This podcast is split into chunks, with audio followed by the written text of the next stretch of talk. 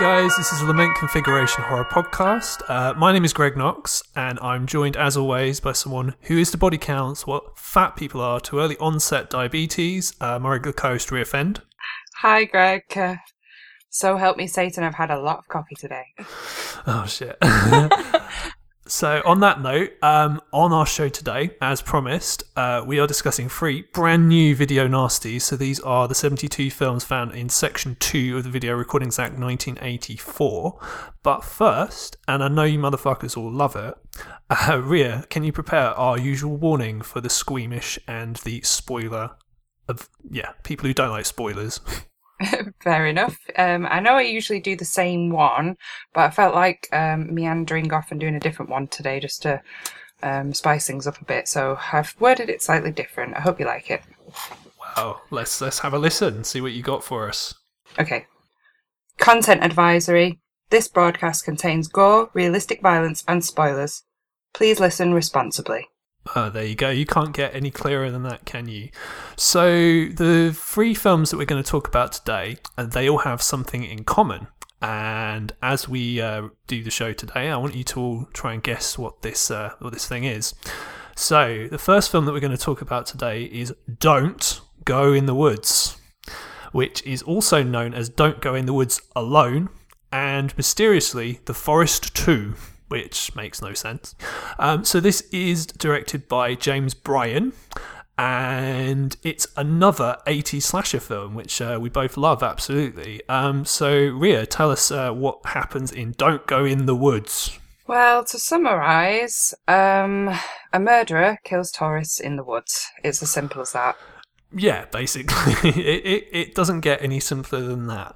Um, so Ria, what were your thoughts on uh, Don't Go in the Woods? Um, it's terrible, awful acting.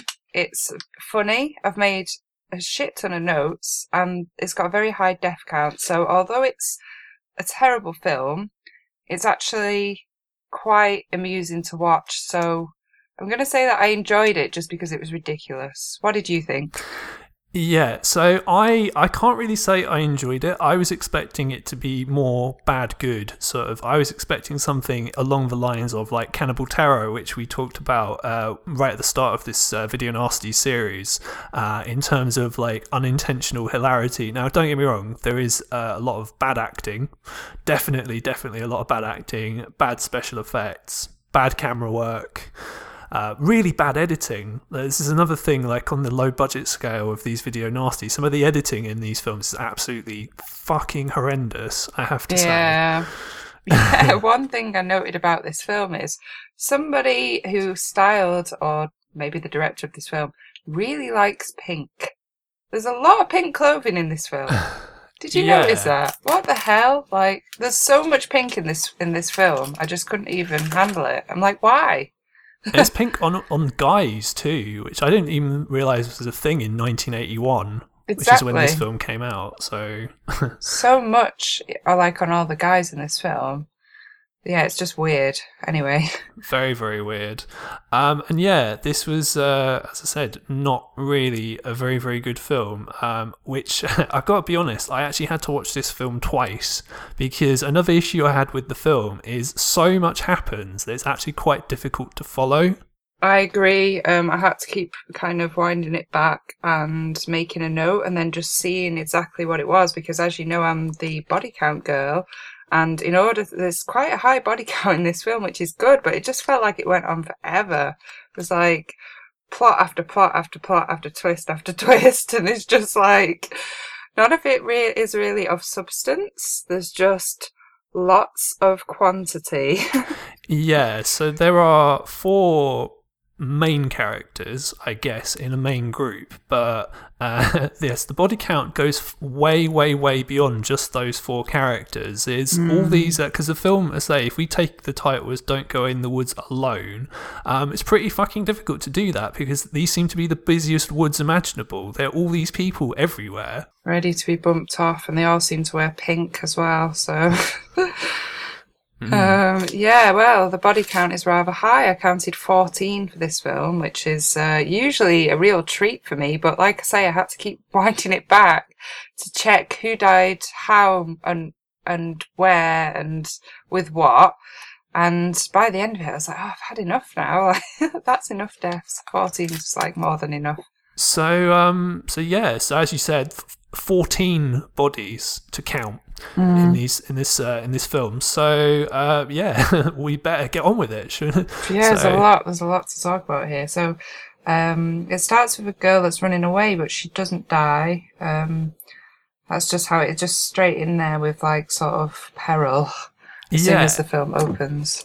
And weirdly, like this girl, so what I thought was quite funny is she seemed to be trying to swim in sort of ankle deep sort of water at one point, um, which is ridiculous. But also, um, she doesn't actually appear for the rest of the film. So I don't know. Do we? I assume she died, but we have no evidence of this. She might have got away for all we know, and then just went on with her life. Really.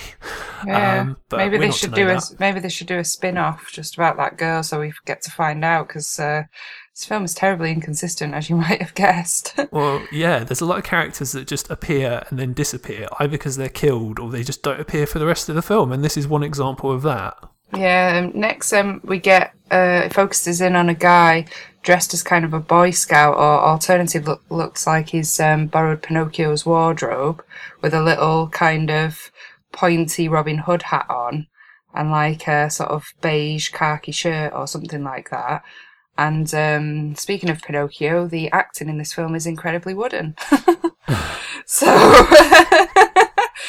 yeah, um, that's like, those are my thoughts at this point. I'm like, okay, uh, he loses an arm and he's the first deaf in the film. And got no context on this character. It's just he's just kind of there. So yeah. So in the um, in the closing credits of the film, uh, he, the character is listed as a bird watcher, because he had binoculars, I guess.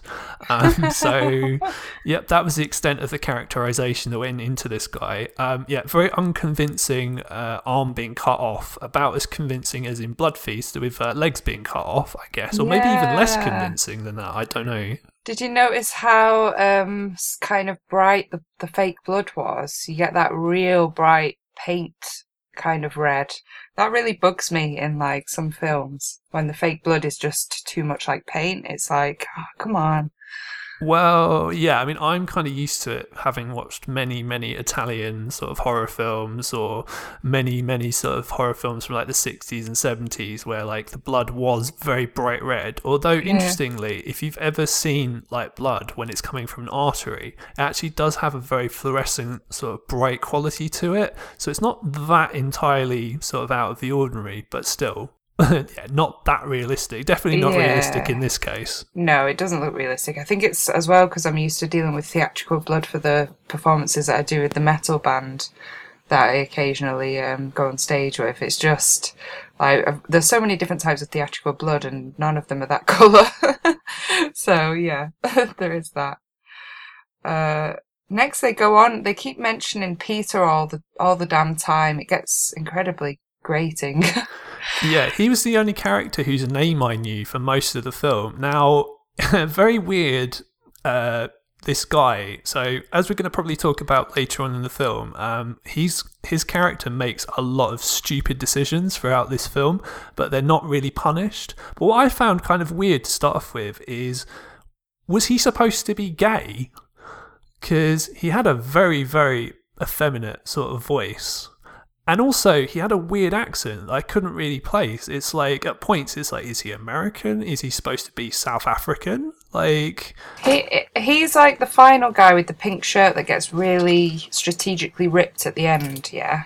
It, yeah, he goes without his shirt for a lot of the film. I think he's. Reason. I don't think he's supposed to be gay. I think he's supposed to be the heartthrob, but I completely understand where you're coming from because it's incredibly confusing. um, like a lot of this film. But like one of the first um, lines in the film about him from delivered by one of the other actors, or I think it's one of the actresses, um, she's like, "Peter, we were worried." just really wouldn't, and it's like, oh come on! If you're worried, you'd just be like, put just put a bit more into it. It's like, Peter, we were worried. It's like, oh my god. yeah. Although interestingly, I don't know if that's just bad dubbing or if that's just the acting was just that horrendous. Because I noticed, like, the dubbing in this film, as you would expect of a film of this sort of low budget quality, yeah. is shit, really, for lack of a better word. Totally. I've written down a couple more great examples of robotic lines. Um, one of my favourites. It smells like something died. Which is supposed to be funny, but it's just delivered so badly. It's like, oh god, it's so annoying. And then there's another one where they sort of skip out into this, um, well, into this kind of woodland area, but it's more like mountains. In fact, they're talking about it being a marsh, but it's very picturesque, like something out of the sound of music. and they, they sort of come skipping out, and then one of them goes, Well, if it all looks like this, then it sounds great.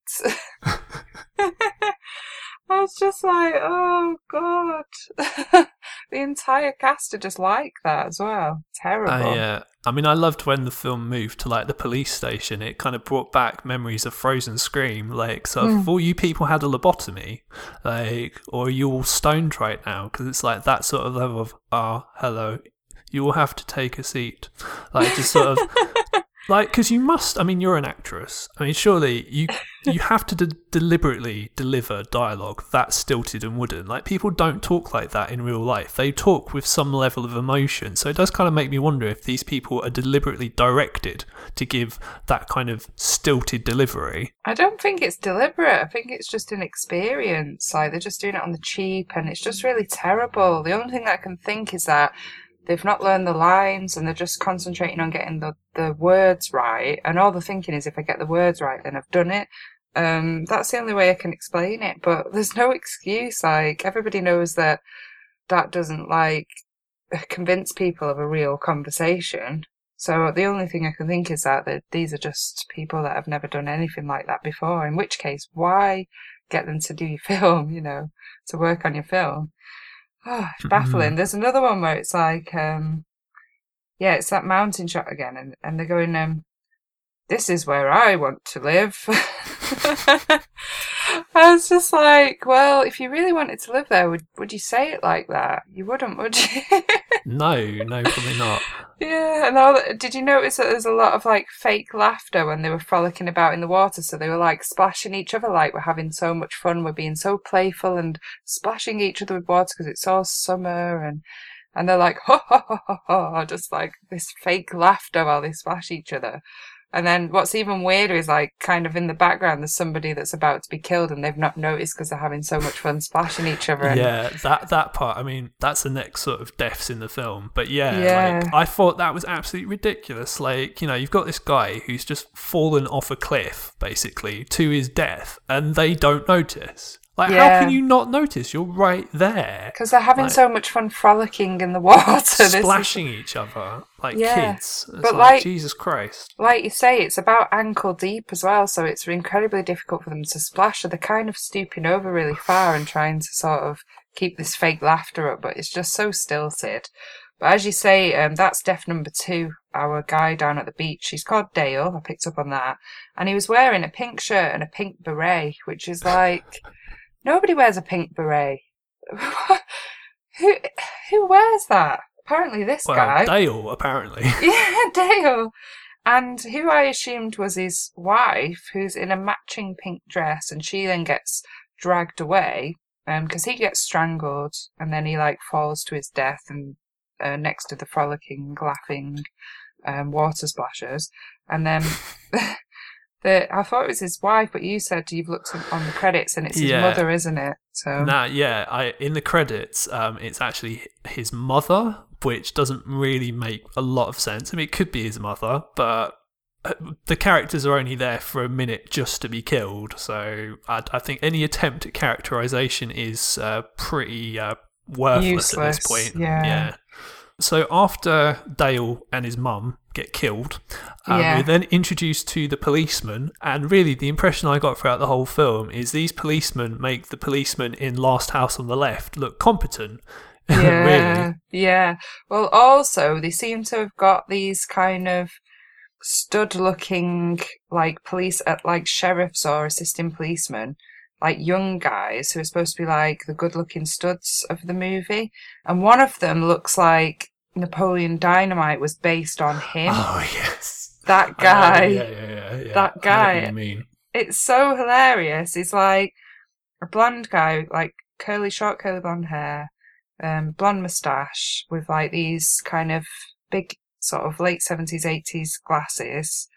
Um, those kind of like wide framed ones, like gold, uh, quite sort of, I guess, disco looking. Um, and yeah, he just looks like Napoleon Dynamite, but obviously way before the era of Napoleon Dynamite. It's uncanny. So Oh. there's that. So I think they're supposed to be the eye candy of the film. Like that's how I feel that it's kind of portrayed. So they've really focused on the guys in this film, and uh, if you find Napoleon Dynamite attractive, then that's great, but Wow. Not necessarily the rest of it. So So, um, and then after that, we get newlyweds in a van. Oh my god! They yeah. have amazing names. So the woman's Yeah. name, although it's not said, um, again going by the credits. So the woman's name is Cherry, and uh, the husband's name, as uh, she so eloquently puts it, it's Dick. yeah.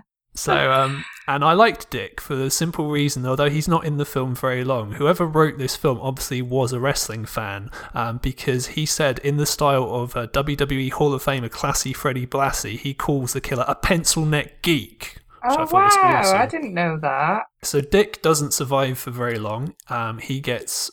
I, I don't know how he dies. He basically gets his head shoved into the side of the van, I guess, and he's covered in that really fake looking blood that we talked about earlier.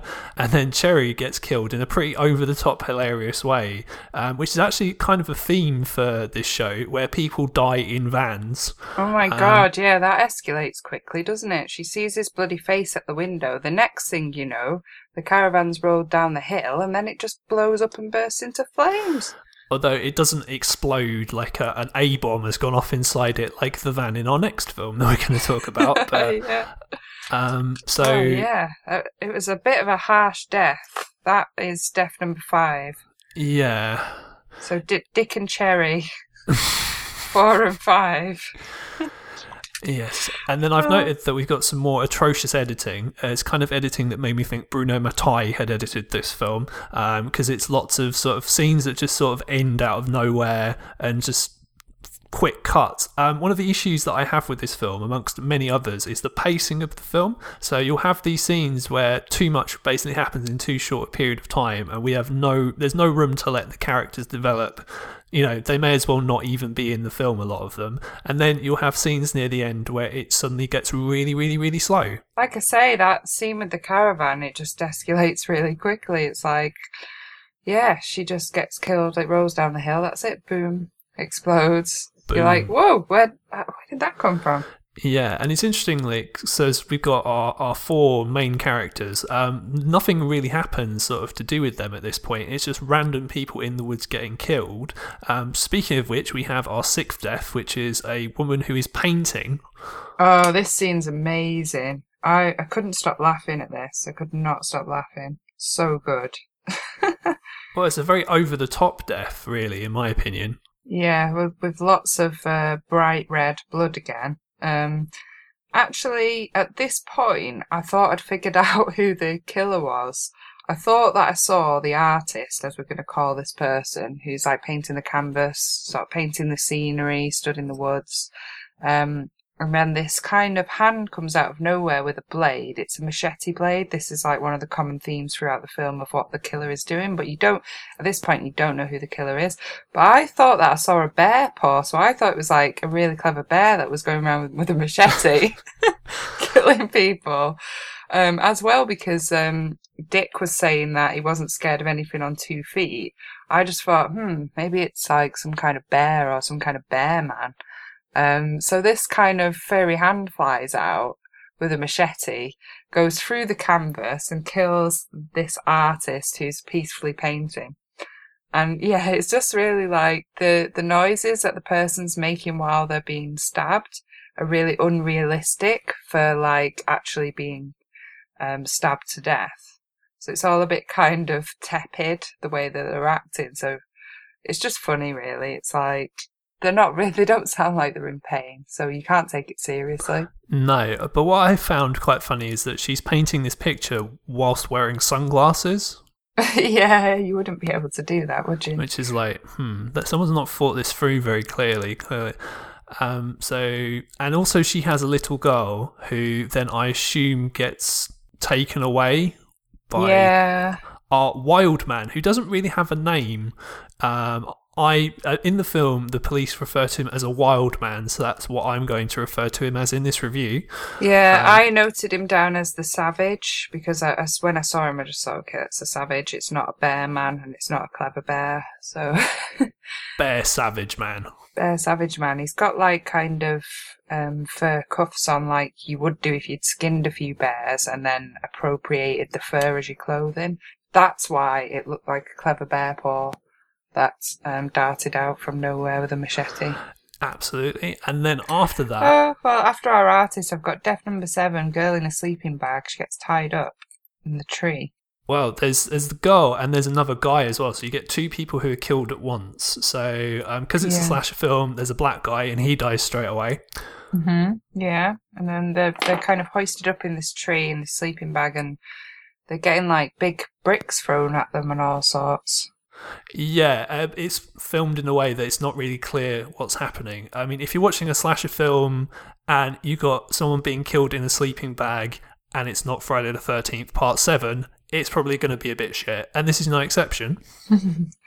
Yep. So seven and eight, those two, and then number nine, there's like a fishing rod guy who gets a trap to the face.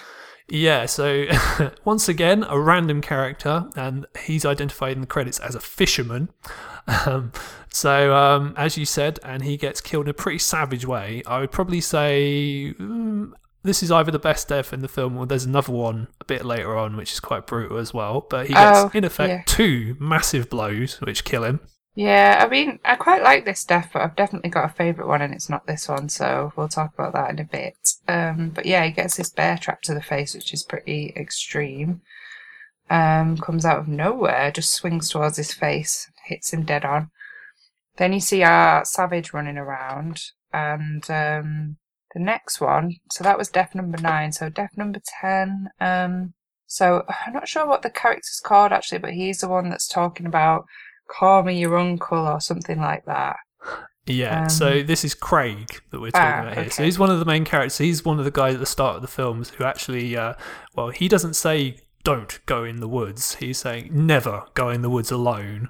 Yeah. Um, so he's giving all the advice to all the other characters, and he plays a bit of a prank on one of the girls where he uh, kind of hangs up her sleeping bag uh, as revenge for something that she did earlier, just as a bit of a joke. Um, but then he gets killed in what I thought was the worst death in the film because it doesn't make any sense, and it looked really shit because um, the wild man was far too far away from Craig to do the things that he was supposed to have done. It just looked really fake and shit, basically. Yeah, it all happens a bit quick. He kind of get gets pulled up into the tree, stabbed, and his arm cut off. Is what I've noted down. Was a bit nonplussed by this part. By this part of the film, I'm like, wow, you know, there's such a lot that's happened. I was kind of like, when, like, there's just too much going on. How much longer is this going to go on for? Running, Well, out, yeah. running out of space in my notebook here. Because, as you said, there are 10 deaths at this point. The film's not even like probably halfway through at this point. It's just ridiculous number of deaths. Yeah. So, having a high body count is not necessarily a guarantee that a film will be exciting to watch. Yeah, quality, not quantity. That's what I would say. So yeah, so that was uh, okay. Death, not not amazing to watch. Um, then we've got like the savage is still running around. Then after that, and one of the guys he accidentally stabs a random person who like sort of enters the scene, and then he's apologising profusely for killing Which is person. absolutely hilarious. So, um, there was actually a scene before that where um, one of the girls, who's called Ingrid, um, nearly kills Peter with a rock, which is again absolutely hilarious. That like she almost did it, but then um, yeah, Peter then kills this poor guy by spearing him through his guts, basically, and he goes, "I'm sorry." I'm sorry. I'm sorry. It's like you just fucking killed someone. It's like it's too late now saying you're sorry. It was just uh, so ridiculous. Like he's just going to stick a plaster over it and send them home. Yeah. Oh yeah, he'll be fine. Yeah, just uh, yeah, exactly. Just put a band-aid on it and it'll be all right. Yeah. Of course. Um, again with the wooden acting, yeah. Um, the next one is um, so they they eventually find this savage's little house in the woods, and so one of the girls goes in there, and she gets killed in the house with a blade. Um, again, this machete that the, the wild man is um, running around with. So she dies in the house due to that. She's death number 12. Clocking up those then- bodies. Exactly, yeah, clocking up the death count. And then we had what I believe is your favourite death in the whole film. this is my favourite. There's just like a random guy in a wheelchair at the top of a hill, like unexplained. He's obviously just uh, on a bit of a trip out into the woods in your wheelchair. As you would, I'm sure you would need like smooth terrain to operate a wheelchair, but nope, he's out in the middle of the woods. And he's Um, by himself as well, which makes it Yeah. even less sense because it's like this poor guy in a wheelchair, and they play this up for comedy because they use this really like com- comedic score, which Yeah. kind of sounded like the score from the Greasy Strangler. I thought anyway, but Yeah. that's just my opinion. It was just like Yeah. boopy dippy dippy dip, sort of that kind of score, like playing this poor guy who's struggling to get his wheelchair up this sort of rocky terrain, and he's I just like, oh, look at this idiot. Yeah, Greasy Strangler, by the way, highly recommend that film. I love it. But anyway, the wheelchair's at the top of the hill, and then this machete just flies up there and like beheads him. So suddenly it's just like this wheelchair beheading out of nowhere. And then that's it then, moves on to the next scene, the next shot. And it's just like, it is really funny. It is my favourite death in the whole film, but it's just completely like random and ridiculous. And all of a sudden, it's dark as well, which I thought was funny. Yeah, that is funny. So wheelchair beheading is my favourite one, and that's death number thirteen. My second favourite is the the artist because that was ridiculous and completely unbelievable as well. Like just com- just completely like um, unrealistic. So both of those are pure comedy gold, and and then our final death is um, when the savage gets discovered. So um, you know we're bringing the film to a close there, but that's death number fourteen. So it's quite a high body count. Yeah, so yeah, you got more kind of evidence of the police being really shit, basically, there's being really stupid. And what happens is as well, like the doctor has this really great idea. So you got Peter who's left the hospital and has gone on the run by himself.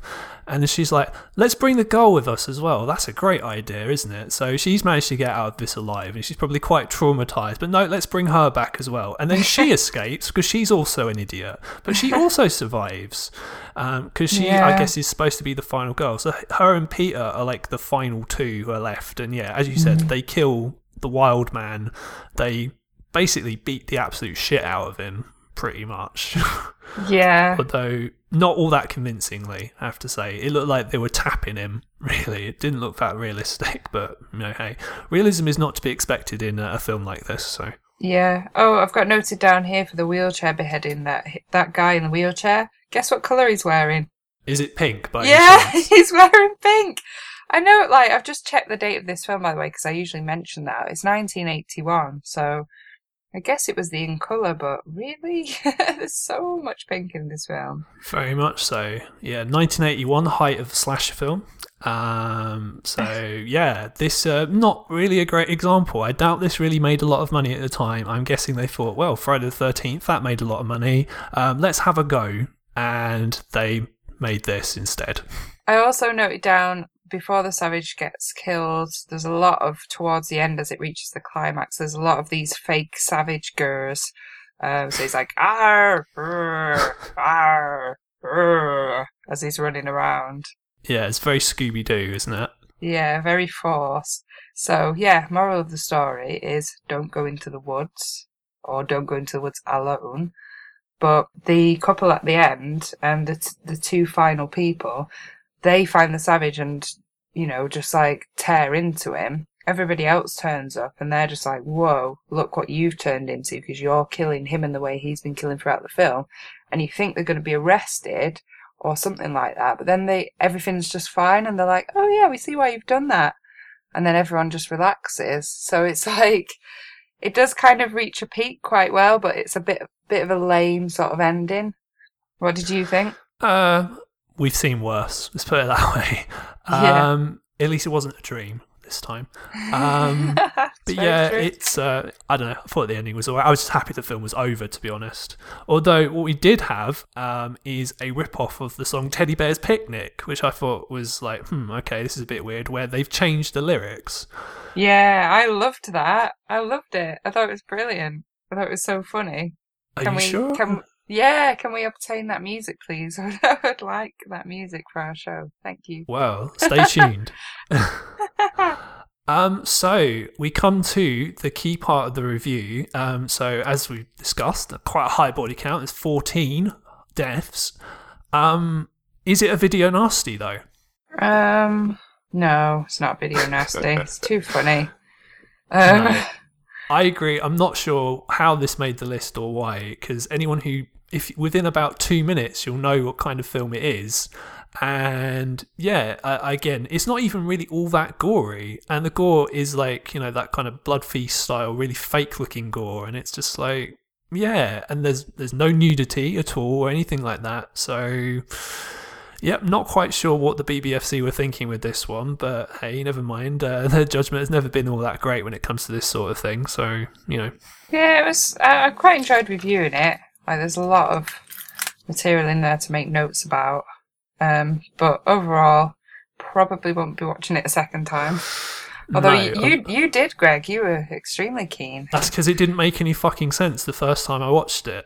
I bet you've added this to your list of DVDs to buy, haven't you? Yeah. Oh god, that well, good. uh, interestingly enough, speaking of that, um, so I agree, not video nasty. Um, the director has tried to sort of claim that, oh no, the the humor in this is is intentional. It's like, oh come on now, really, it really clearly is not meant to be intentional whatsoever.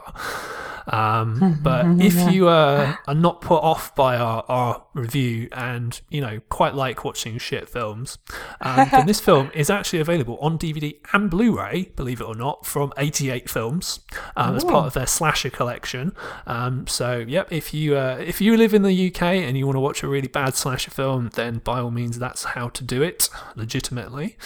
So uh, yeah, although probably won't be part of my collection. Although I did recently buy Island of Death, so quite pro- quite happy about that. Yeah, worth a buy. You you had to get that one, really, didn't you? It was like one of our favourite reviews so far, I think. Yeah, definitely. So that's uh, that's episode seven. Um, for those of you who missed it. So um, so that was our first film. So the second film that we're going to talk about, and again, you might be able to notice a theme with this. This is called "Don't Go Near the Park." I don't know why it doesn't say "Don't go in the park." It's just not even go in. It's just "Don't go near the park." So um, this is to put it mildly. It might be a little bit of a, a genre hybrid within the horror genre. Um, however, that just me, might be because the film is really confusing and doesn't make a lot of sense. Um, Ria, can you please attempt to describe the events of Don't Go Near the Park? Yes, I'll attempt it. Um, it's a 1979 film, and the summary is uh, runaways are attacked by evil beings from the far past. well, there, there you go, short and sweet. Uh, yeah, I mean, I'm I'm just looking at my notes because um, Greg and I always watch these films, and I just sit and, and write about them, and uh, you know, study all the details, make lots of notes, and capital letters across the second page of my my notes on this film is just the word shit in capital letters underlined. I think like I think I might even take a photo of this on my on my phone and just upload it to the Facebook page, like when we release this episode, because it is quite funny that that's my review of this film. I got more notes than that, obviously, but at that point, I felt it necessary to write the word shit in mass- massive letters across my notebook. So it's not a great film, let's just say that. Interestingly, because you love bringing up IMDb, both this and Don't Go in the Woods have a, a rating of 3.5 out of 10 on IMDb, which are very appropriate in this case. So IMDb is actually right in, uh, in these cases. Yeah. ah, okay.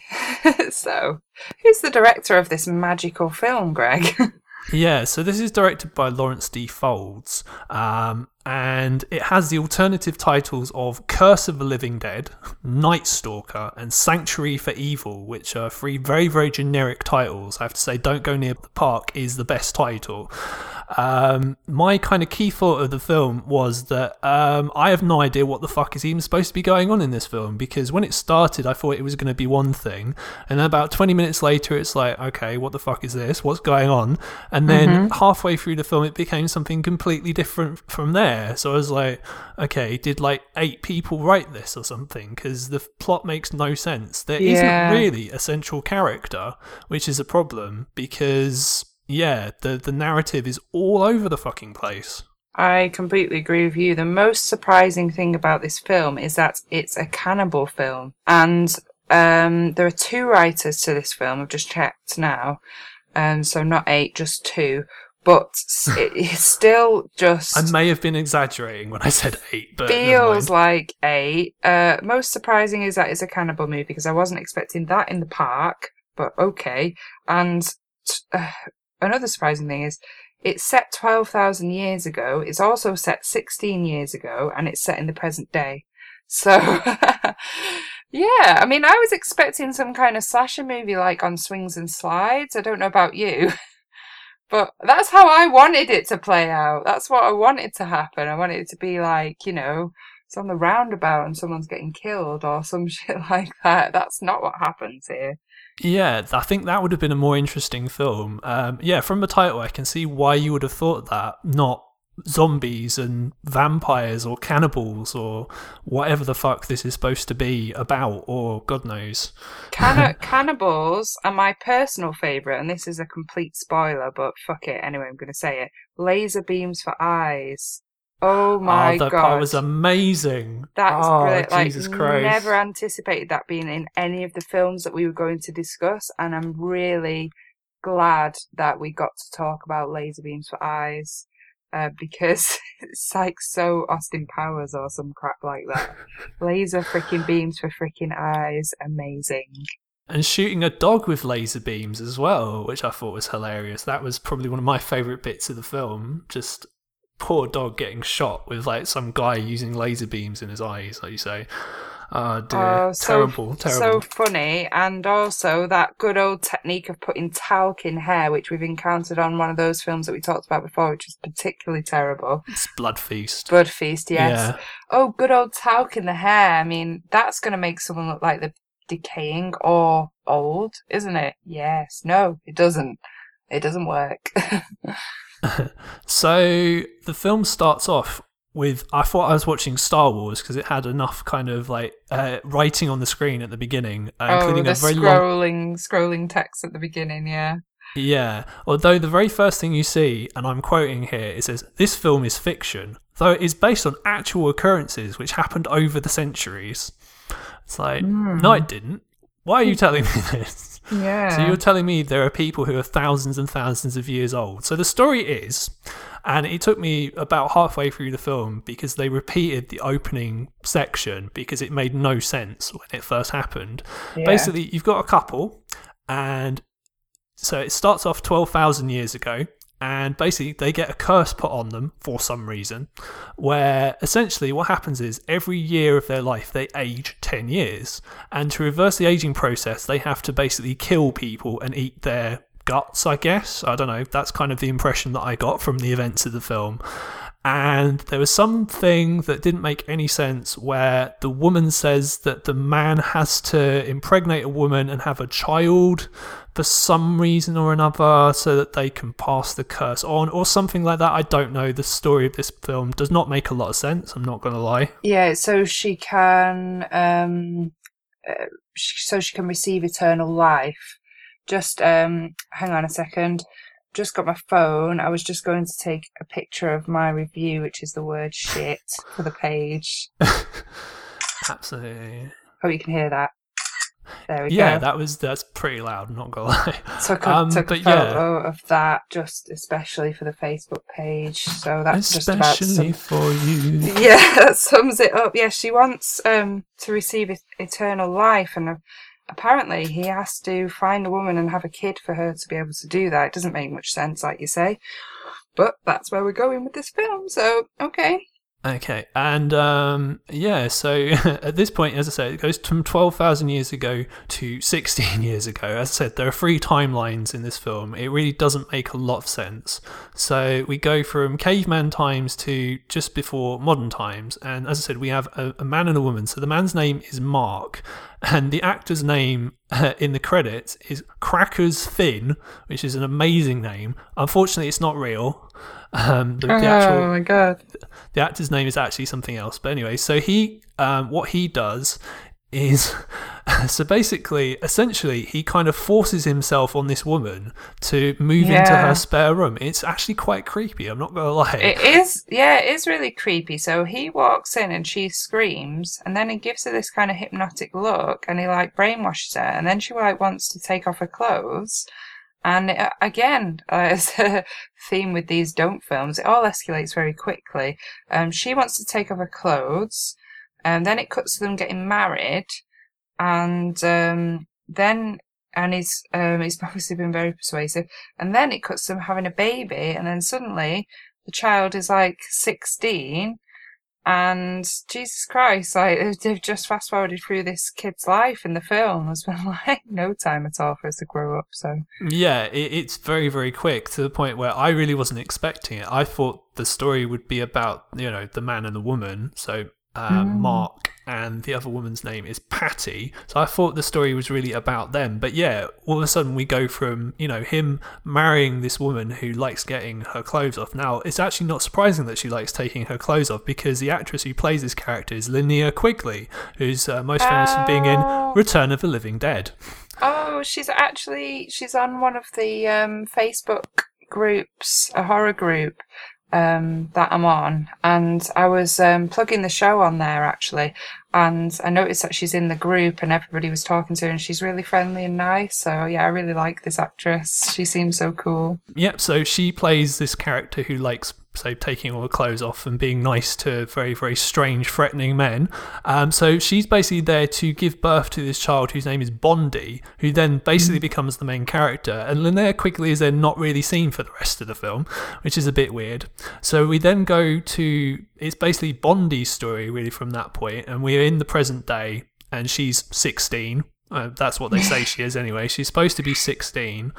And in amongst that, we've got really, really stupid women being killed, which is a theme for a lot of these films. Um, particularly, there's uh, one particularly stupid blonde woman who's trying to find her dog, who then gets killed by Patty, and Patty kills these people. In fact, um, you mentioned it's a cannibal film. It's uh, one of those kind of gore effects where it's someone trying to rip open someone's guts and it's clearly a model or in one case they didn't even bother doing that they just put a bunch of red paint just on their guts which uh, yeah looked really I've shit i'm not gonna lie that. Noticed that. So yeah, I did um, track the body count as per usual, and it's eight deaths, which is a reasonable amount, but yeah, they're not they're not great. I got them. The first one was a boy fishing, um, which is right at the beginning. There's a blonde girl who she encounters a bear trap in a barn, and then she gets her stomach ripped open by the old woman. And then when Bondi's born, there's a whole series of also stupid deaths after that. Yeah, although this does include my favourite section in the whole film. So, um, for her 16th birthday, Bondi is given by her father like this amulet that she wears around her neck, and we don't really think anything of it. It's just, oh, it's just an amulet, fine, fair enough. Um, but then there's a great scene in the film Oh, where, love and you know scene. exactly what I'm going to say. So essentially, Yeah. what happens is this van, which is clearly like a creeper van, pulls up next to Bondi and says, "Hi, you know, do you want to get in my van?" And like an idiot, she says, "Yeah, sure, I'm going to get in your van, sir." Uh, and then. Obviously, because it's that kind of van with like you know the black tinted windows and all that, um, they try and uh, so it's these three guys in the van, and um, two of them try to have their way with Bondi, which is Yeah, I'm not gonna lie, a little van. bit upsetting. And then what happens is she goes, "Daddy, help me! Daddy, help me!" And the amulet starts glowing, which okay, this is uh this is a turn up for the books. And then what happens is the guy driving the van suddenly goes into this weird trance, and um, long story short, he ends up driving the van off this bridge, and it then explodes in the way that I mentioned earlier in the show, like a fucking A bomb had gone off in the van. It just explodes Yeah. like they had like an actual explosive going on in there. But the best part is that somehow Bondi manages to not be in the van. She has somehow managed to teleport herself away from the van so that she doesn't actually get hurt or anything. It's incredible. And she's just she's just sat by the side of the road with her blouse kind of unbuttoned, not knowing how she got there, and it's all like happened telepathically, like you say. Uh, it is absolutely hilarious and completely unbelievable. But actually, that wasn't my favourite scene. That is pretty high on the list. But my favourite scene was just before that, when he presents the amulet to her for her 16th birthday. They've decided to have a pool party. Oh, it's just so cringy. Like, she's got all her 16 year old girlfriends round, and they're all in the bikini sat around the pool. And um, at this point, you realise that the relationship between her parents is breaking down, and she's becoming more important. And um, the wife had said um, before this scene, "Oh, you've got no time for me anymore," to him. And then there's this scene where she gets really jealous of the amulet that Bondi's been given for her birthday. And then out of shot, you just hear them shouting really loud. And she's going, Oh, you never gave me gold. Copper for me and gold for her. Like she's really jealous of her own daughter, which is really strange because it's not like, you know, a lover's relationship or something. It's his 16 year old daughter. And it's so great. I've written down the quote. Um, he's like, yeah, that's it, bitch. You said it. she just happens to be better than you. That's it exactly. And um, all the 16 year old girls sort of look awkwardly around the pool and then they all start to leave really quickly and then Bondi's just sat there with her head in her hands like oh my god I'm so embarrassed. My parents have argued in front of everybody and my dad's called her a bitch. And it's just like so cringy. It's just comedy gold. And then you've got the exploding van scene which is just like our caravan scene in the previous film. It just is ridiculous and just happens so quickly. You're like where the hell did that come from yeah, it kind of felt like the uh, people who wrote this film were making it up as they go along, and yeah, I said it's just absolutely ridiculous scene. Let's say van explodes into like you know a million pieces. Could have taken out like a whole city with the amount of kind of explosive used here, um, and yeah, Bondi survives. She survives, but that's death three, four, and five because I counted two guys in the back that were trying to effectively rape her, and the driver. And, then um, um, Bondi makes it to the titular park that you're not supposed to go near, uh, which is where kind of the, the rest of the film kind of takes shape from this point, and this is kind of where the film became somewhat cohesive. So you've got Bondi and this small boy called Nick, who I guess must have been like seven or eight, he randomly appears. And then they have this really, really creepy scene, which basically takes place kind of when they meet. So, Bondi, you got to imagine this. So, if you're listening to the show, you've not had the uh, pleasure of watching this film, like myself and Ria have. So, Bondi is lying down, kind of, you know, wearing all her clothes. And this little boy, Nick, goes over to her while she's asleep and tries to basically put his hand down her bra. Yeah. Which is like, okay, that doesn't make any sense. Like, why? Why? Uh, when I was eight, I certainly wouldn't try and do that. But oh well. he's, yeah, in no uncertain terms, he's a little pervert, and she actually calls him that. Then he kind of asks if he could be a brother, but then he says, "Actually, I don't want to be a brother because."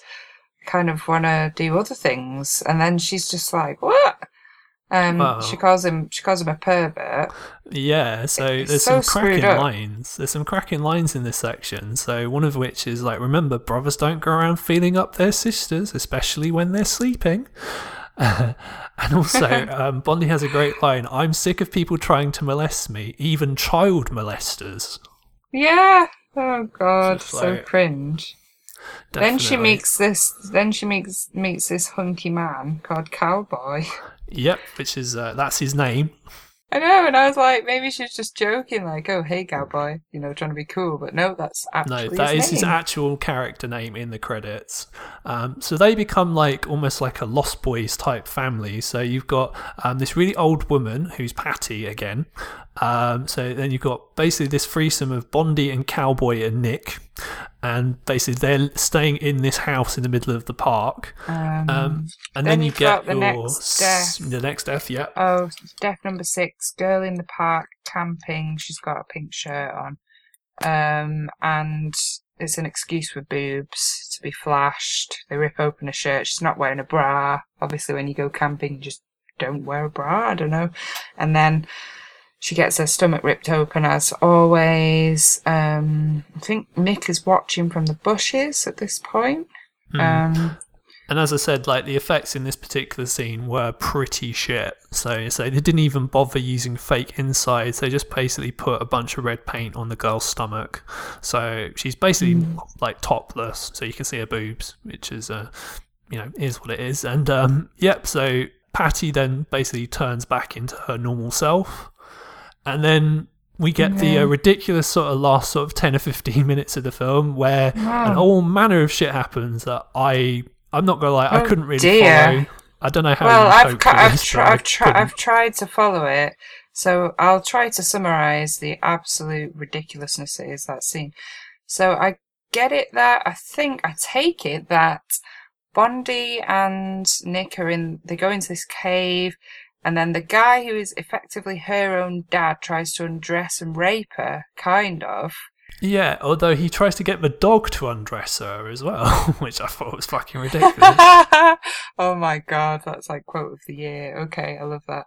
Um, then everything is set on fire just for a bit of added drama, so the whole cave's on fire. Then laser beams come out of the rise, which is just amazing. Like every film should have that. And then um, Nick dies, but he's not dead actually. But I thought he got shot with laser beams and he falls down to the floor. And then there's loads of weird shit that goes on, and I think the two uh, killers, the couple, they get eaten by zombies, from what I can tell. yeah, Um, although and it's not very clear.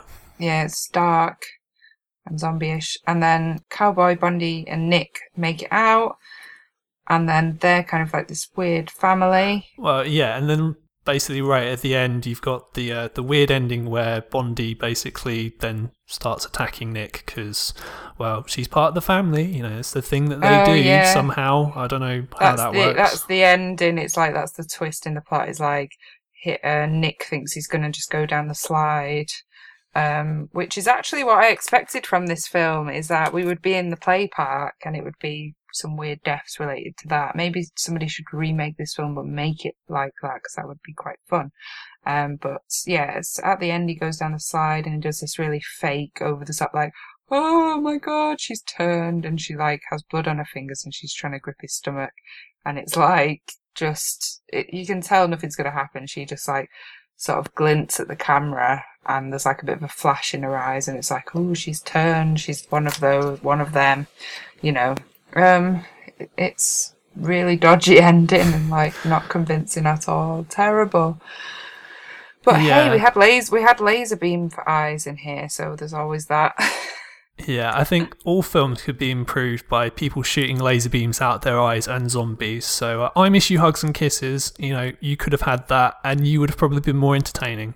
oh my god this film was terrible okay yeah, this film was really not that great. I mean, it, I didn't find it boring at all. It was very bad though. The acting was not very good. Um, the special effects were not very good. The story, as I mentioned earlier, is all over the place. Like so, it just very very confusing narrative. Very very difficult to follow up to halfway through the film. bunch of stuff happens that makes no sense very very confusing um wasn't really a fan not one that i'd want to watch um again and also not a video nasty in my opinion yeah i would say not a video nasty either Yep, pretty cut and dry. Yeah, so uh, I mean, yeah, there's one scene like that scene in the van, but really, I mean, that just I don't know.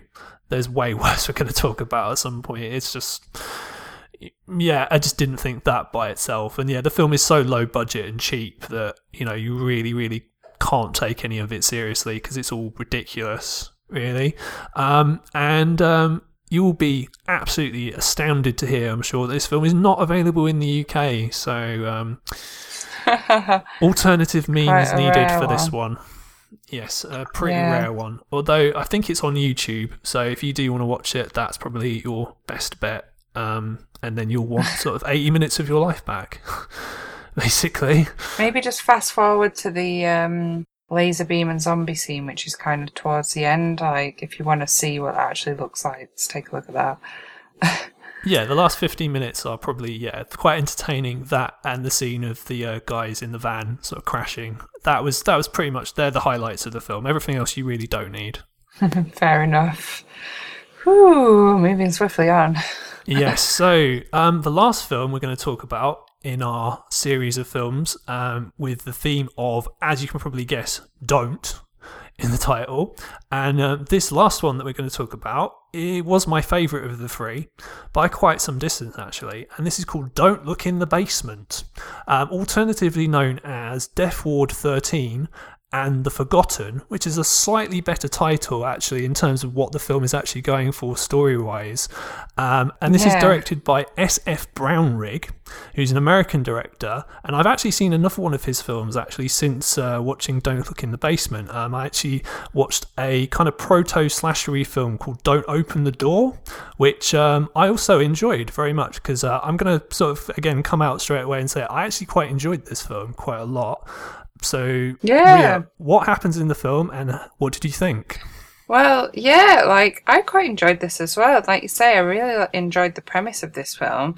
Um, I think I actually enjoyed watching our first one more, um, but I felt like the actual premise and the plot of this film was pretty good. I feel like it could actually be remade a lot better now and done like quite well because it's it's a little bit ropey.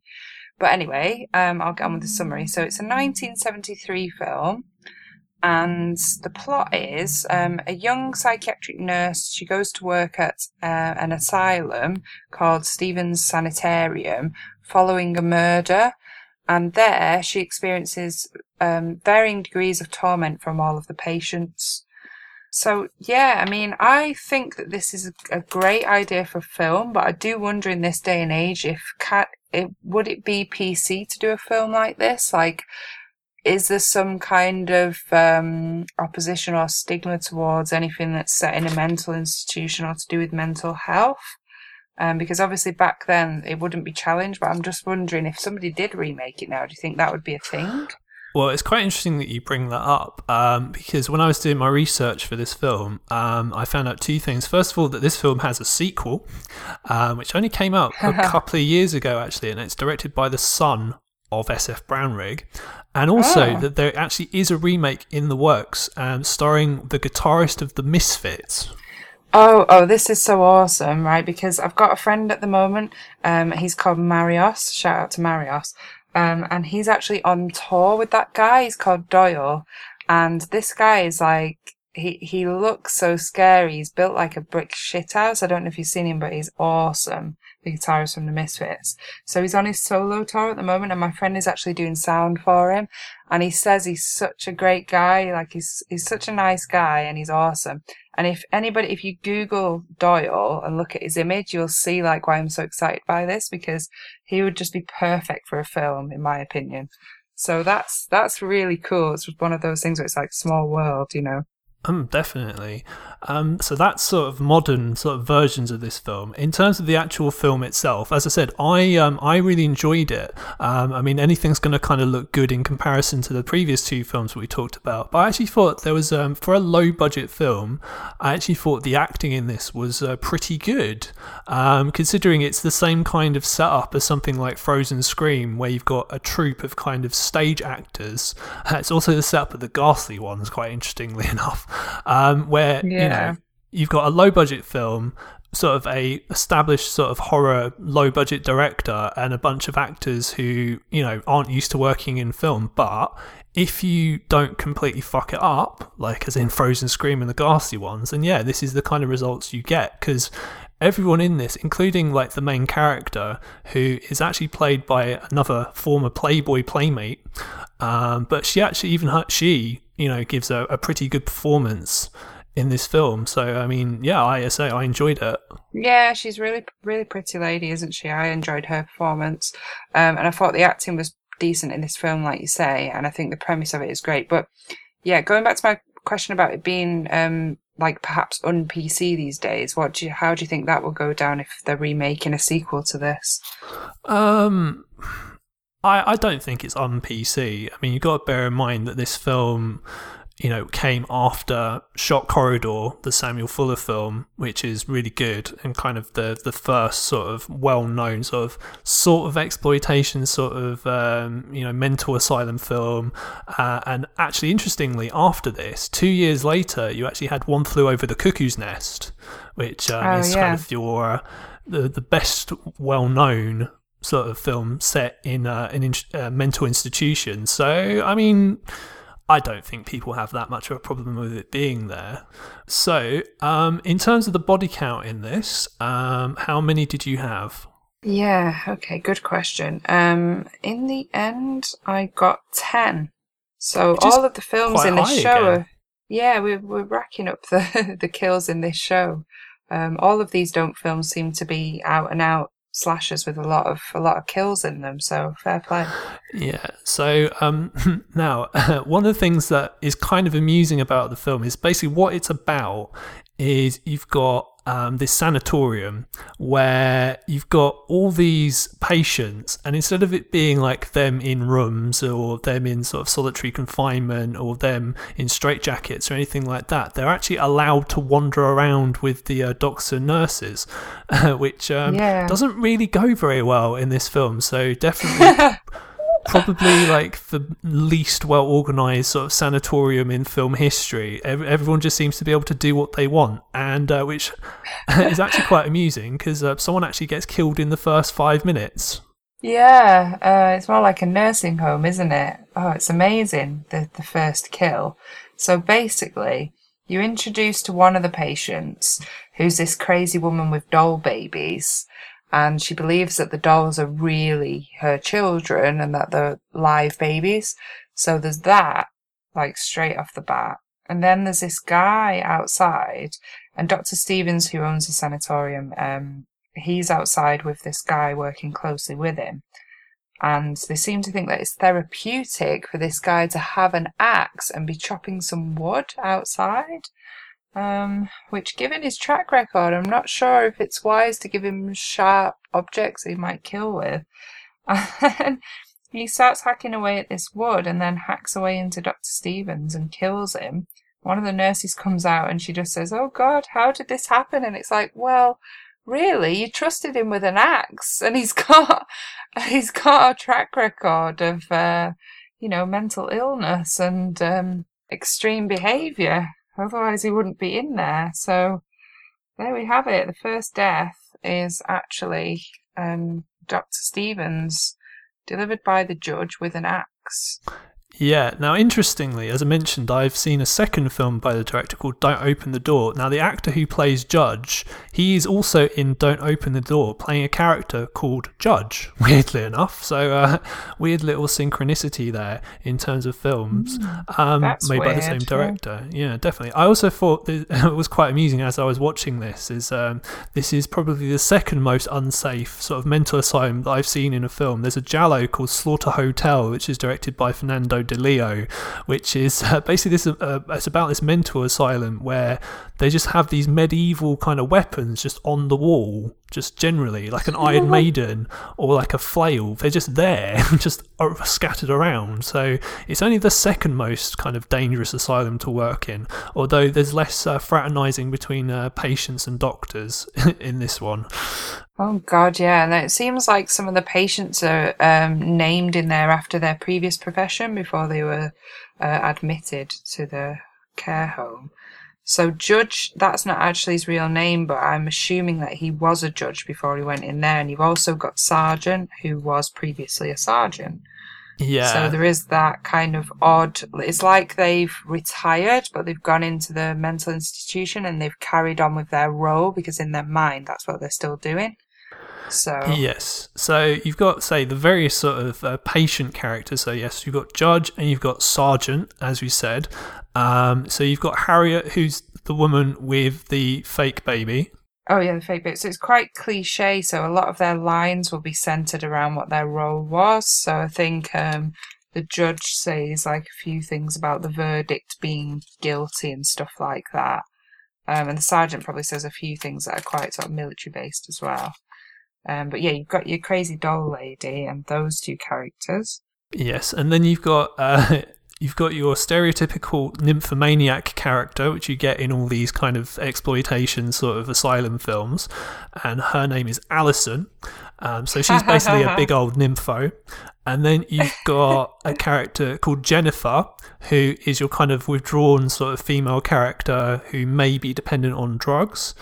And Yeah. you've got a character called Danny, who's sort of a younger sort of guy with like an afro who is very childlike and kind of but it can go very very delirious very very quickly and you've got your main patient who's called Sam who's this huge black guy who was lobotomized by Dr. Stephens and he kind of believes that Dr. Stephens is still talking to him and things like that Yeah, and then but then you've also got Mrs. Callingham, who's the old lady who um, believes that flowers are her children, and she's named them, which I found quite amusing. and she Yeah. sort of she sort of um, recites these rhymes, which are quite sort of um, like sort of prophetish. So she's like the prophet of doom, you know, like the prophecy, where she's like warning people to get out and never come back and they ca- she can't go outside. Something something to do with fear of little men. There's like a little rhyme. It's very sort of Willy Wonka ish, you know, from uh, um, Charlie and the Chocolate Factory, the original Gene Wilder film when he when he's on the the boat and he's like chanting. It's a bit like that. so again we've compared an exploitation film to Willy Wonka another amazing comparison to be made on this show I'm just looking now to see what the old lady, Mrs. Callingham, named her flowers because that really got me. I thought it was really funny. I think it's like Alan and something. Did you? That's not a very flowery name. Alan, that's a bit shit, really, isn't it? I really wish I could find it. I'll find that whilst we're Um, talking about it. Yeah, so Mr. Callingham is kind of in that way you get in slasher films, like Friday the 13th uh, being the most obvious one. We've got an old character who's a bit crazy who goes, Oh, you're all doomed. You know, you've got to leave Mm. this place straight away. And they're like, Yeah, whatever, old motherfucker, go away. Like, yeah, no, oh, I right. found it. I found it. It's Bobby and Alan, so those are children children's names. Flowers. Oh dear. So yeah, so that's your kind of cast of inmate characters, and yes, you've got uh, a doctor called Doctor Masters, who after Doctor Stephens is killed, um, takes over the asylum and is basically running it. Um, and there is another doctor who, uh, like Doctor Stephens, doesn't last very long in the film. Yeah, so first death is Dr. Stephens. Like you say, you've got Masters, who's like the she's like the matron. She's like an old matron. Um, there's another older nurse who is choked as the second death. She's got like winged winged glasses on. She's choked by the crazy doll woman, and possibly put in a suitcase, which is what I think happened. I'm not sure. So those first two deaths happen, and then our pretty young nurse arrives. Whose name is Charlotte. Um, Mhm. And yeah, basically, so she kind of has been told that she's already kind of joining the company, and Dr. Masters doesn't immediately accept her right away, but because it's a film, um, yeah, she just does. Basically, and then there's a lot of kind of because one of the things I liked about this film is unlike kind of the previous two films that we talked about, there is actually a lot of character development in the film itself. So, for example, instead of the, I mean, admittedly, a lot of it, as you said, is to do mainly with kind of what they used to do or like this one character trait that they have. Although a couple of them I actually did really like the performances, like Judge. I thought was a really good, intense performance. I thought the actor who played Sam was really good, um, and I thought that, as you say, a lot of the, the performances, even though they are kind of bordering on the kind of hysterical, um, were actually very effective in a film like this. And yeah, you have a lot of scenes where you're kind of getting to know the different characters, and because they're crazy and it's in that kind of environment, you do have that sense that anything could happen at any time, which I thought Yeah. worked quite well in this film. It is good, actually. It is good, but I do see how it's been put together a little shoddily and it could be done better. But like I say, it, it is enjoyable. You are right. Like I enjoyed. Um, I, I was always waiting to see what would happen next, and there is this element of crazy, which is really interesting throughout. yeah, absolutely. So, um, they are the only characters really in the film, although there is another character who appears who is a telephone repairman who just randomly Yeah. appears in the film uh, because the telephone stops working. And I'm not quite sure how the company would know that the phone stopped working, but hey, I guess they did. So um, they send this Yeah. telephone repairman, and there doesn't appear to be a reception at this sanatorium. So he doesn't know who he's talking to if he's talking to patients or doctors. So yeah, not really a very well organized uh, mental institution there. Um, and then he kind of meets. Uh, long story short, he kind of meets the nymphomaniac. Um, Yeah. Who, Uh, she called Alison. Alison, Alison, the yeah. nympho. Um, it's a brilliant scene. I really enjoyed this scene. Um, he says something along the lines of, ripe strawberries are the colour of blood. And then she says, I do taste like strawberry. And then she says, taste me! And she like rips off her dress and she's got no bra underneath conveniently yet again, as always happens in horror films.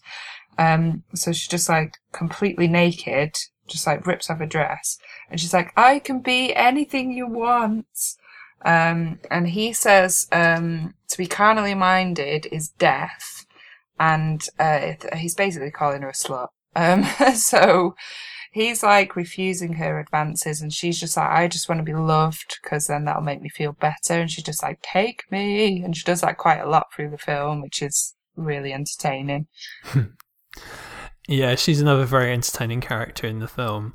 And then, um, yeah, so you've got various sort of threatening scenes in the film. Like uh, sh- the main character, Charlotte, is attacked by Jennifer with a knife. Uh, I think earlier in the film, she makes a mistake of saying something like bad about Jennifer and she doesn't forget. So she uh, attacks her with a knife. Um, Well, and then yeah, got- he- there we go again with Jennifer. Like when they first introduce her as like the withdrawn girl, she's like down on the floor next to the um the matron Masters, sat by her chair, and she looks incredibly like somebody from um The Grudge or The Ring, with like the dark hair just sort of stringy all over her face. And what the Yeah, hell is she get that. doing down on the floor next to the chair? Like I just totally picked up on that straight away and was just like, this is very much like The Ring um, very creepy. I, I liked that. I like that character. It's pretty cool. Yeah, and then you've got another scene which is very similar where you've got Judge and Danny who kind of wake up Charlotte in the middle of the night and they basically scare her because, as I said, like you're not allowed to close the doors, so anyone could just wander in while you were asleep. So I thought that was quite threatening and that worked quite well, I thought. Yeah, that was threatening. I've got a note on this. The two of them in in her room at night, and I was like, oh. Kind of used to live. I don't know if I told you about this, but I used to live with a guy like that, a, a weird landlord that did that to me once, and it reminded me of that. And I was like, "Oh my god, dark times, very creepy." Yeah, this is why it's important to have locks on your doors, everyone. After that, I swiftly got a lock fitted to the door. Let's just say that. Yeah, it sounds like you did the right thing there. Um, because yeah, as this film shows, like yeah, if anyone could wander in, especially when you've got a guy with a penchant for axes, shall we say, um, yeah, definitely a good idea to put a lock on your door. Um, also, another scene that happens in this film that I thought, I mean, I didn't wouldn't say it was cool or anything, but it was quite noteworthy. Is you've got uh, Doctor Masters um, punishes Sergeant um, by burning a piece of paper in his hand and letting it just burn in his hand, which I thought was pretty cruel, to be honest. Yeah, that was really weird. I couldn't figure out what was going on in that scene, but yeah, there like, was something okay. written on the paper, I think, that she objected to, but I, I've got to be honest, the quality of the film, because it's low budget, you couldn't really see what he'd written, but I assume she didn't like it. Yeah, I don't know. yeah, I don't think so. And um, so then we've got um, oh, the fantastic um part where Mrs. Callingham she gets her tongue cut out and she's found. She survives, but she's had her tongue cut out, so there's all blood coming out of her mouth. And then after that, she can't be the prophecy anymore because she can't. You can't distinguish what she's saying, but she's still doing it. And then uh, Sam is translating because he can. He seems to understand exactly what she's saying, even though she's got no tongue, which is really odd. Hmm. yeah, it's Um, very, very odd. So this is quite a creepy bit. So she survives, um, but we don't know who's cut out her tongue, so it's just a bit weird. And she obviously can't really say because no one can understand what she's saying. No, although, and this is uh, the big spoiler of the film, dun dun dun. Um, although it's not obvious, it is implied that it's Dr. Masters because the big secret of the film is that Dr. Masters is actually a patient who is pretending to be a doctor because she went to medical school and something happened and she couldn't be a professional doctor. So she's basically lost her shit, as they say. And uh, yeah, so since Dr. Stephens has died, she's basically now sort of taken over the asylum. But all the other patients know that she's actually a patient as well. So, uh, mm. and she does play unhinged quite well, i got to say. The actress yeah. who plays Dr. Masters. I really loved that um, twist in it. I thought that was very clever. Um, and it just puts a lot of doubt into Charlotte's mind because there's this kind of back and forth between her trying to control the situation and Charlotte not being sure if she should be there. So that's really, that was really clever. I really liked that, which is why I say this would be great if it was remade like properly because it is such a ropey sort of thrown together film, but the premise of it is excellent, like you say. Although if it was remade, I'm pretty sure it wouldn't have the uh, scene of implied necrophilia which happens near the end of this film.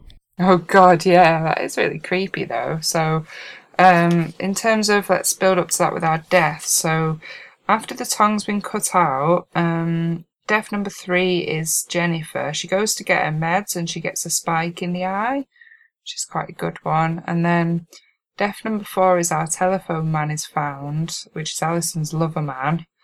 Um, and it's believed at this point that Masters the matron has killed him, and that's how we sort of find out um, this whole backstory and this whole twist in the plot.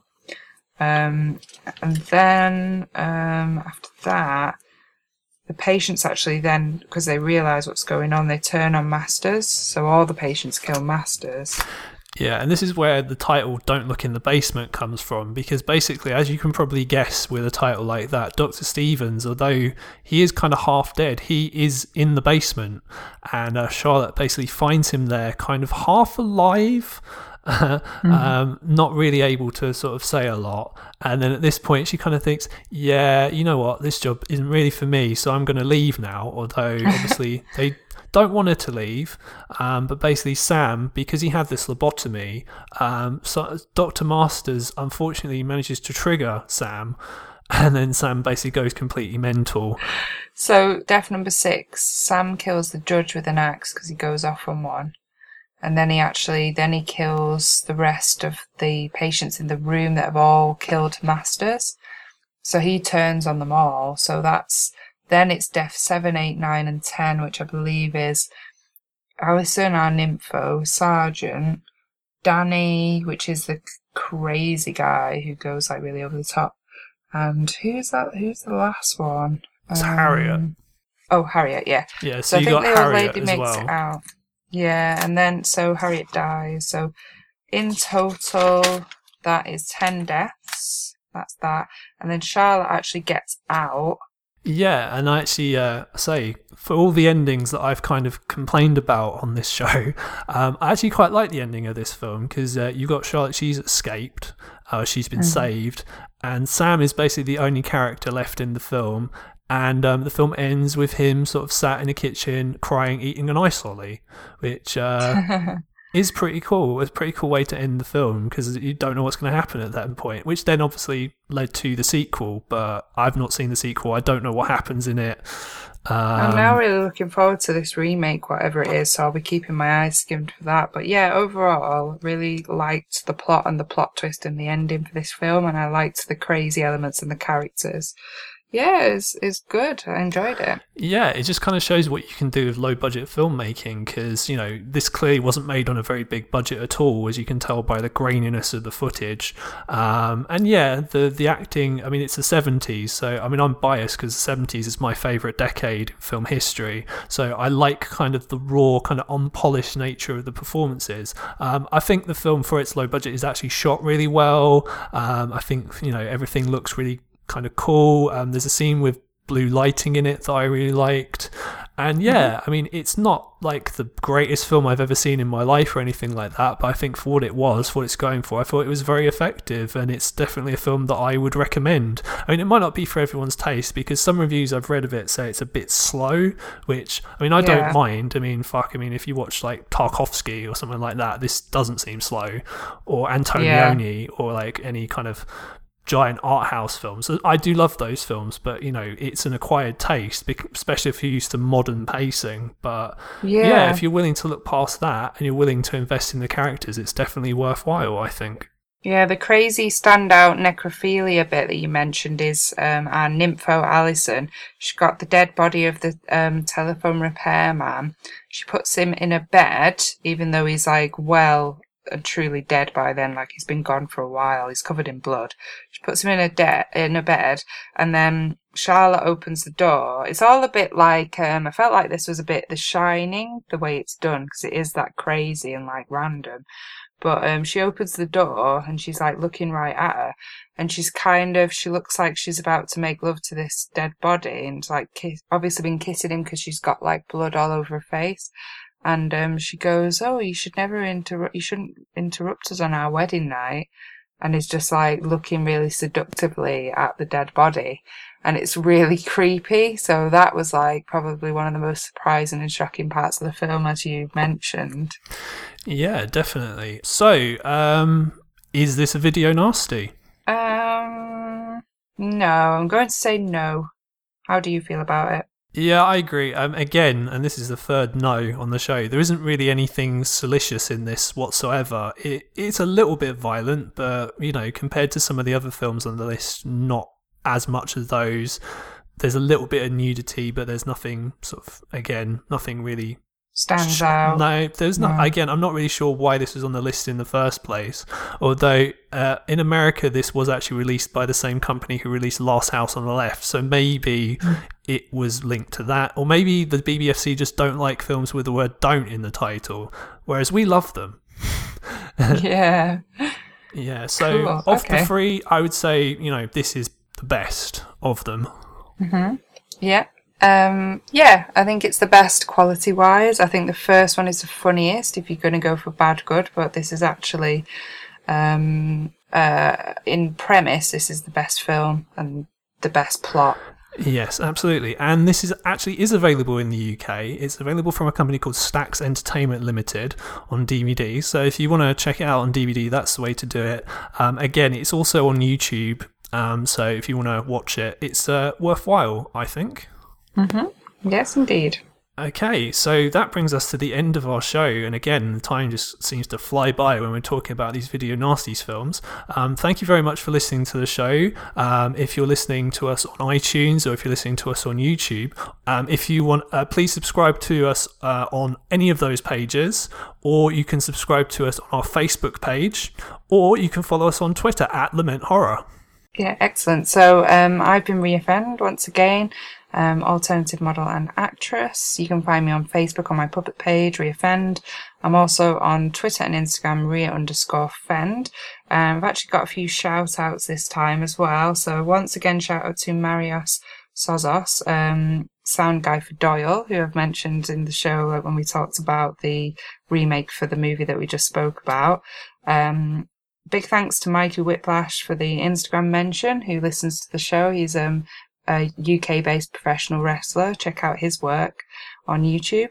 And um, a shout out to Lee Beat and the Beat family from Birmingham, who um, are big fans of the show. Thanks for listening. Yeah, absolutely. Everyone, uh, I want to thank everyone for listening. But yes, thank you for those guys in particular. They've listened to every single show that we've done. So I'm so very happy to uh, give them a shout out. I also, as we're doing shout outs, I want to give uh, a shout out to my good friend, Mr. Thomas Cannon, uh, my best friend in the whole world, who has also listened to every single show that we've done. He's a, a big fan. And uh, yeah, um, I want to thank. Yeah, thank him very much for doing that because I really appreciate it. Uh, one of my friends called Tom, of which there are many. Oh yeah, well, we want to give a shout out to Thomas Dennett Cook as well, who I ran into on Sunday, and he is a fan of the show. And it's because of him that we actually met and started doing the show. So thank you, Thomas Dennett Cook, as well. Yes, thank you, Thomas Dennett Cook, because uh, yeah, you're a great man and you do good work. And uh, yeah, look forward to working with you in the future, as I'm sure Ria is. Uh, yeah, um, just a little bit of a, a, teaser. We are actually planning a mid-year 2017 horror film review, um, and we've been watching some of the films that have been coming out this year so far in build up to that. So stay tuned and look out for that special because it'll be different to our usual um, video nasty reviews, um, just for that one show. Um, and I'm very much looking forward to um, reviewing those films that I've watched so far. Yes, so we don't only watch video nasties. Uh, so yeah, anyone who listens to our first show, um, who kind of maybe wants us to review more modern films, well, hey, the next show is going to be the one that you want to listen to because yeah, me and Ria, we've been uh, studiously keeping up to date with the films released in UK cinemas this year, and uh, on the next show we're going to talk about the best and indeed the worst of uh, horror in 2017. So I'm very much looking forward to doing that one. Slight change of pace, uh, but don't worry, the video nasties will be be back on the uh, the next show after that one. Um, so yeah, uh, thank you very much for listening, and uh, we will see you again in two weeks' time. Bye, everyone. Thank you.